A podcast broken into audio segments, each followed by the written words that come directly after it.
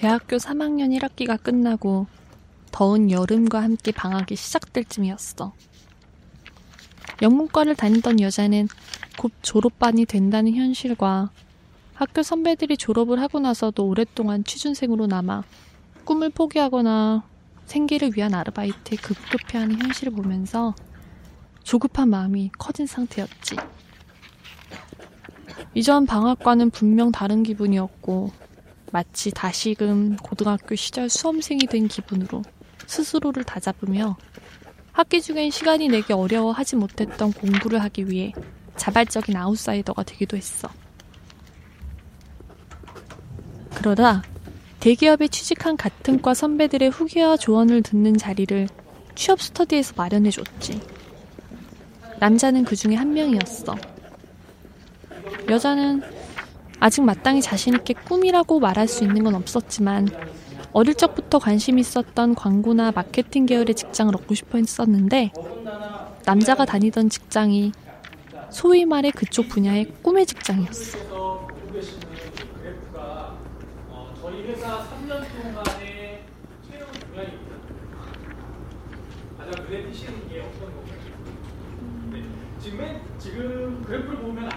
여자는 정말 좋은 기회라는 생각에 남자의 얘기를 한마디라도 놓칠세라 귀담아 들으며 노트를 했고 남자는 여자의 그런 모습이 유독 눈에 들어왔대.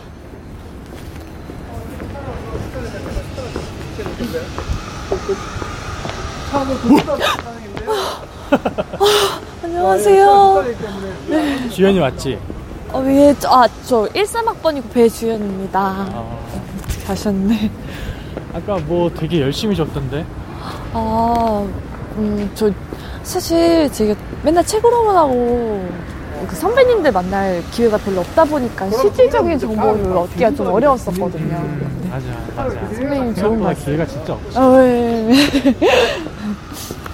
근데 아까 너 막 열심히 적고 막 이러는 거 보니까 옛날에 나 취업 준비할 때 생각나더라고. 아, 진짜요? 음, 지금 엄청 되게 불안하고 막 뭐부터 해야 될지 모르겠고 그렇지. 네. 너무 막 불안해하거나 그러지 말고 하나씩 차근차근 해나가면 돼. 감사합니다. 뭐 어느 쪽으로 가? 어, 저 저쪽으로 가가지고 147 타면 돼요. 음, 뭐 태워다 줄? 어, 아니에요, 아니에요, 아니에요, 괜찮아요. 아, 아니에요, 괜찮아요.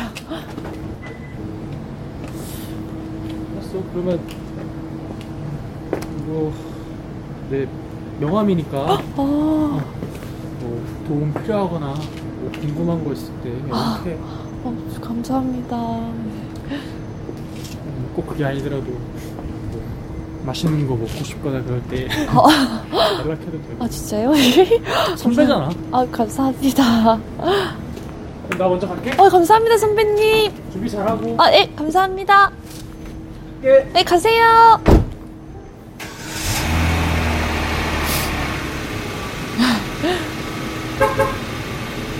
네, 가세요.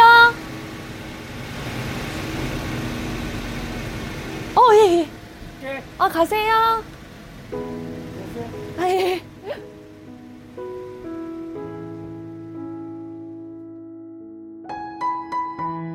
남자는 선배이자 멘토로서 여자와 연락을 주고받기 시작했고, 많은 남녀 사이가 그렇듯 둘은 얼마 지나지 않아 연인 사이로 발전하게 되었지. 남자는 여자에게 정말 든든한 존재가 되었어.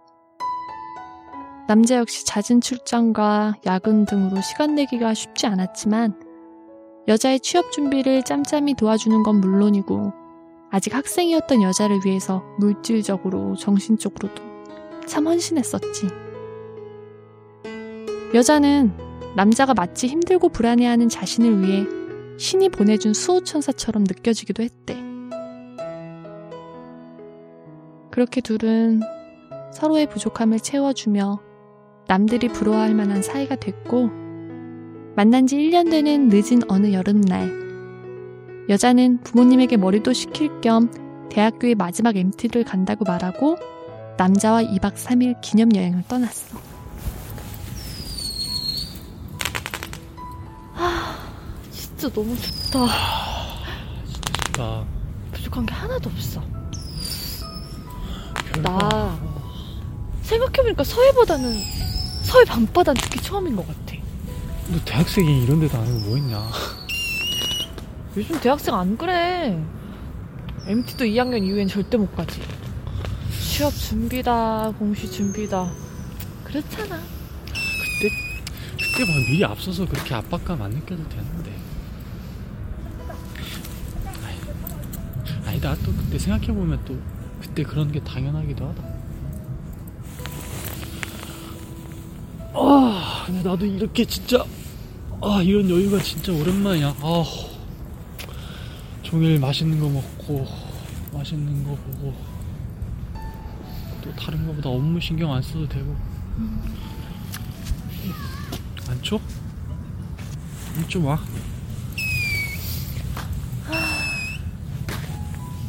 근데 응. 오빠 보면은 취업한다고 그렇게 좋은 것도 아닌 것 같아. 맨날 야근해. 회식은 왜 맨날 있어? 우리 쉬는 이쪽 날도 없고. 이쪽 계통이 좀 그런 거기도 한데 뭐 다른 데 가도 마찬가지일 거야. 내가 올해가 3년 차? 근데 아직도 매번 프로젝트 맡을 때마다 신입 같고 그래. 내가 진짜 신입 때 생각해 보면 진짜 막막하고 막 그랬는데 근데 막상 딱 부딪혀 보잖아. 별거 없어. 그런가? 아, 몰라. 취업이나 하고 이렇고 저렇고 해야지. 불안하지. 불안하고 외롭고 지치고 나도 그랬어. 거의 우리 회사 사람들도 다 그랬고. 근데 너 기특하게도 네가 생각하는 것보다 되게 많이 왔어. 그러니까 좀만 더 가봐. 좋은 결과 있을 거야. 그 다른 것보다 막 지금 막너 주위에서 막 사람들이 무책임하게 막 씨부리는 거 있잖아. 그런 거 다 무시해도 돼. 그냥 너, 너한테만 집중하면 돼. 근데 음. 만약에 진짜 만약에 음. 내가 죽을 것처럼 열심히 하고 음. 또 죽을 것처럼 버텼는데 아무것도 안 될 수도 있는 거잖아. 음. 그런 생각이 들어. 진짜 음. 그런 선배들도 너무 많고. 맞아. 그럴 수 있어. 그게 현실이야. 그리고 되게 어려운 상황일 거야. 근데, 그때 가서, 어? 지혜롭게 고민해 보면 분명 답이 있어. 그리고 다른 거보다, 그런 일은 아직 안 벌어졌어. 그러니까, 괜히 앞서서, 막, 하, 일어나지, 아- 일어나지도 않을 일 가지고 막 걱정하지 마. 나도 그런 상상이 하기 싫어. 근데 자꾸 안 좋은 생각만 드네. 음. 오빠가 있잖아. 응? 야, 막말로, 어? 오빠가 너 하나 책임 못 지겠냐? 어? 야, 걱정하지 마. 어? 아, 너 스트레스 풀라고 여기까지 왔는데, 여기서까지 고민하고 그러면, 간다? 어? 아. 집에 가? 집에 가? 아. 난 이래서 오빠 좋다니까. 뭐가? 음. 있어? 뭔데? 몰라. 나열해봐, 빨리. 야. 근데 오빠는 오빠 집에서 막 결혼 얘기 같은 거 안 해? 하지. 근데 막 아직 닥달하거나 그러진 않는데 은근히 풍기는 건 있지. 뭐 어른들 원래 그러잖아. 어릴 때는 공부해서 대학 가라. 그다음에 취업해라. 애 낳아라. 집 사라. 계속 그러는 거지 뭐. 지난주에는 뭐더라? 와, 뭐 벌써 축의금 어떻게 할 거냐 그거 막 품앗이다 막 그러면서 아막 그런 거 가지고 싸우는데 그치 그치. 근데 그런 생각은 들더라. 내가 만약에 물론 아직은 좀 되게 멀게, 멀게 느껴지는데 만약에 내가 결혼이라는 걸 하잖아. 그러면 나는 너 같은 여자를 하고 싶어. 뭐야? 왜? 뭐랄까 어, 있어 그런 게. 뭐야? 말해봐. 몰라. 비밀이야. 이따가 잘해줄게. 어? 뭐 잘해줄 건데? 음, 의상을 준비했달까? 어? 오 대박 대박 대박! 잠 못 잘 줄 알아. 오 대박 술도 대박! 그만 마셔. 오. 야 근데 어? 여기 여기밖에 없는 것 같은데 여기서 좀 보여줘봐. 뭐야, 변태야? 아 못돼. 왜 이래 진짜. 재밌잖아. 뭐야? 기다려봐.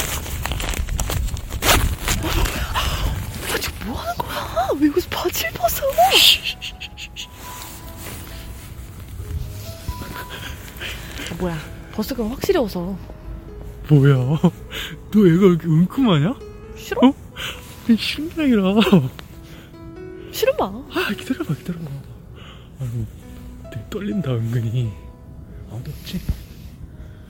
본다? 진짜 벗어?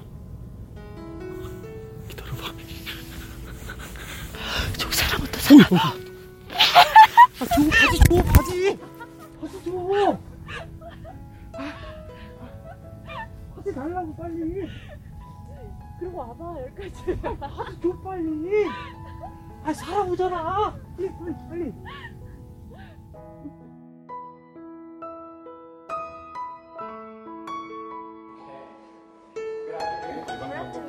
총 66번의 입사 지원. 그중 서류 통과는 단 8번. 실제 면접까지 본 회사는 단 두 곳뿐. 실제 여자가 겪은 취업난은 상상보다 더 혹독했어. 그리고 도대체 경력직만 뽑으면 이 세상의 신입들은 다 어디로 가라는 건지. 여자는 도무지 희망이 보이질 않았고, 이대로 세상에서 쓸모없는 낙오자가 되는 것만 같은 불안감으로 하루하루 힘들어 했어. 그러던 어느 날, 여자는 꼭 들어가고픈 메이저 회사가 있었는데, 운 좋게 공채에 지원해서 면접까지 볼 기회가 닿았고, 디데이를 며칠 앞두고 있을 때였어.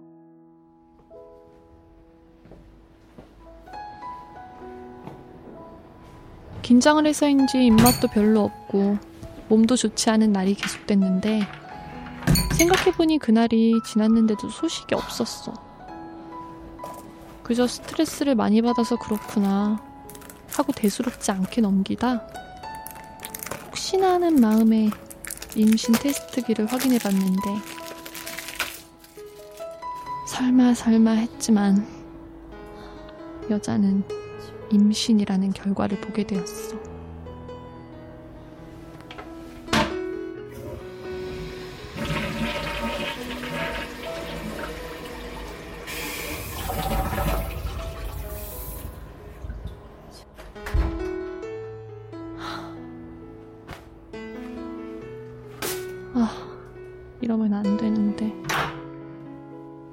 지금 이러면 더더욱 안 되는데.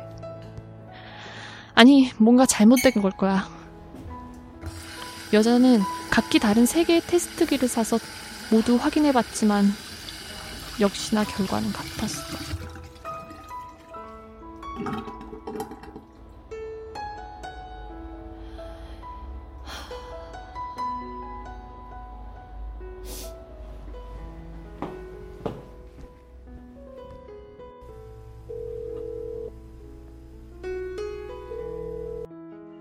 어, 여보세요? 어, 음. 바빠? 아니, 뭐, 지금, 내일 아침 비행기라서 짐 싸고 있었지. 왜? 지금 좀 볼 수 있어? 지금? 갔다 와서 보자. 나 내일 9시 비행기라 가지고 완전 새벽에 일어나야 돼. 아직 서류 정리도 덜 끝났고. 왜? 뭔 일 있어?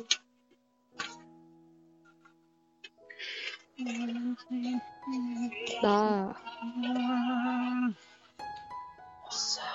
임신한 것 같아. 어? 임신했다고.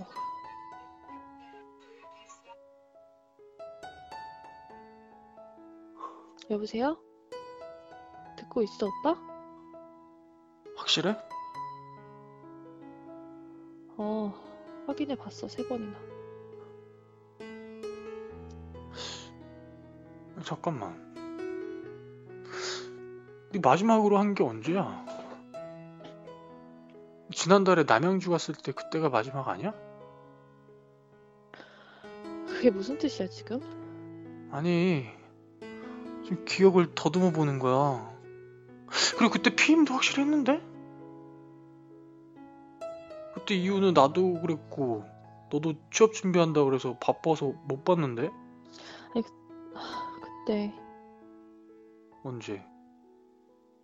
오빠 차에서 차에서? 나 데려다 주고 주차장에서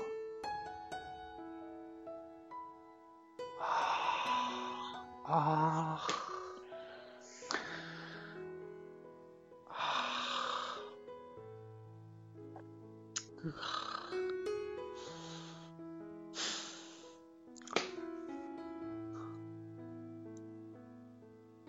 일단 일단은 일단 갔다 와서 얘기하자. 갔다 와서 2주 있다 오는 거 아니야? 그럼 어떡하냐? 이제 와서 출장을 취소해? 아니, 그런 게 아니고 부장님까지 같이 가는 거라고 얘기했냐 안 했냐? 왜 화를 내? 아니 화내는 게 아니라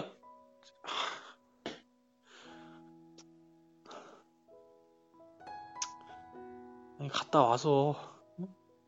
얼굴 보고 만나서 얘기하자고 그리고 아직 병원에서 확실하게 확인해 본 것도 아니잖아 너도 일단은 그냥 쉬고 있어 가서 연락할 거지? 상황 봐서 할게. 아무 생각하지 말고 오늘은 그냥 쉬어. 일단 부딪혀보면 아무 일도 아닐 거야. 남자가 입버릇처럼 하던 말이 떠올랐어. 그래, 침착하자. 불안해한다고 상황이 바뀌는 거니 아니니까. 괜히 앞서 고민 말고 오빠랑 차분히 지혜롭게 생각해보자. 그러면 방법이 있겠지. 여자는 애써 걱정을 누르고 어려운 잠을 청했어.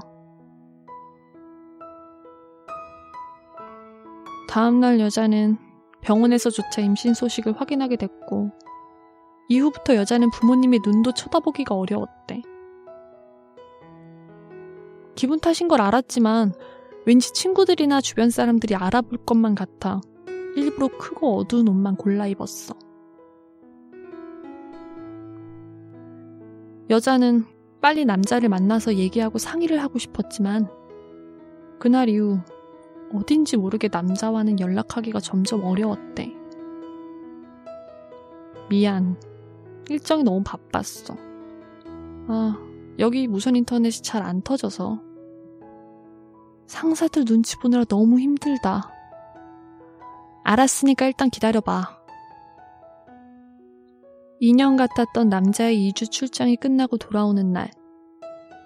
여자는 한시라도 빨리 남자를 만나보고픈 마음에 무작정 공항으로 마중을 나갔어.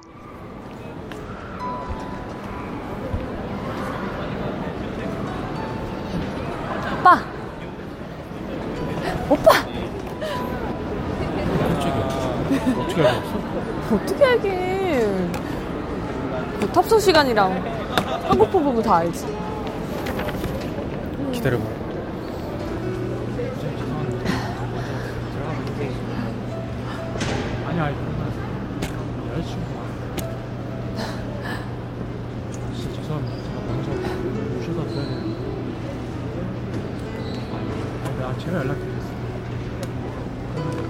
월요일날 월요일날 뵙겠습니다. 잘 보겠습니다. 안녕히 가세요. 예, 수고하셨습니다. 저 사람 팀장이야? 아 손가락 칠하지 마. 미안해. 인상 너무 안 좋다. 오빠한테 안전색이 많이 들어서 그런가? 안 힘들었어? 완전 힘들었지? 얼굴이 반쪽이 됐네. 이렇게까지 안 해도 돼. 왜? 싫어? 싫은 게 아니라 지금 팀장님, 부장님 다 보고 있는데 지금 뭐라고 생각하겠냐? 어? 너 무슨 와이프야? 와이프도 아니래. 그리고 내가 지금 무슨 휴가 휴가 갔다 왔냐?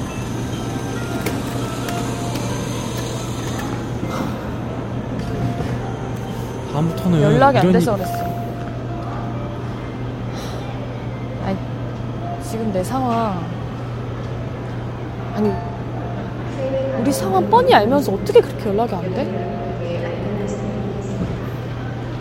내가 진짜 얼마나 불안하고 내가 일부러 안 했냐?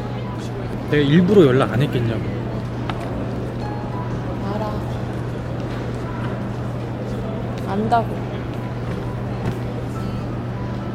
그래서 참고 참고 참고 참다가 계속 참다가 여기까지 왔잖아 지금.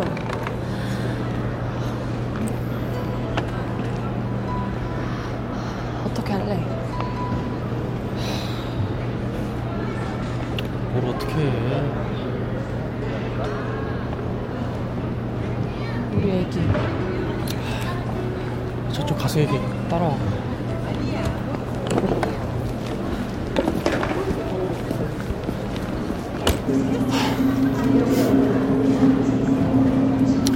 알다시피, 응? 지금 내 상황이. 나 이제 직장 생활에서 3년 차야.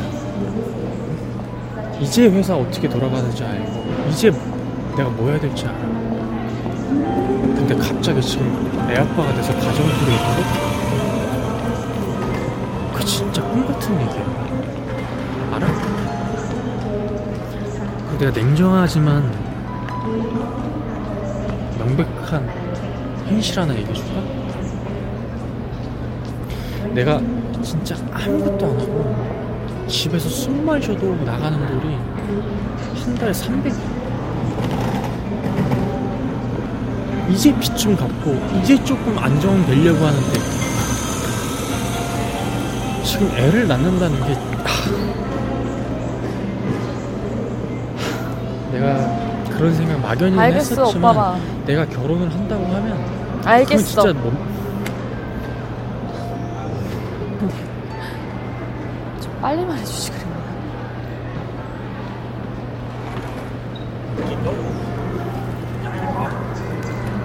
미안해 내가 이런 얘기 하는 게 너한테 진짜 미안한 건 아는데 어쩔 수 없는 내 현실이고 우리 현실이기도 해 너도 지금 네 인생에서 얼마나 중요한 시기에 서 있니? 그래?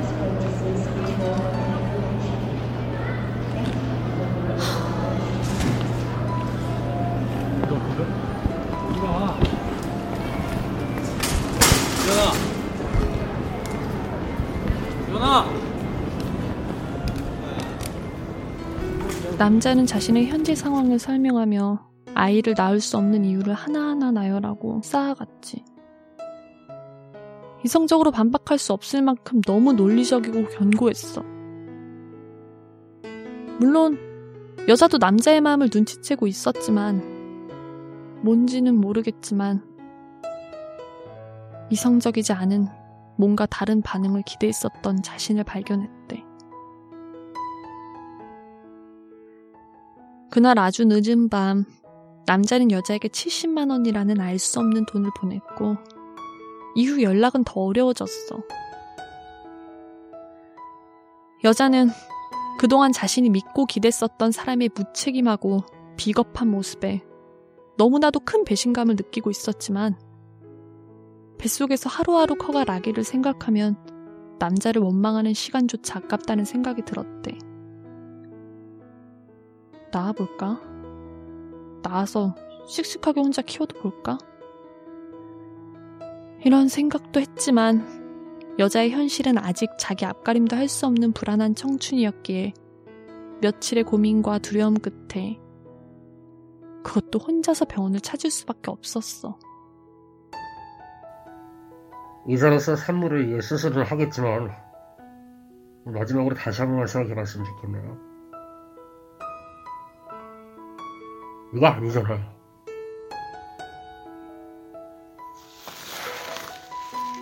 (10분) 후에 다시 오겠습니다.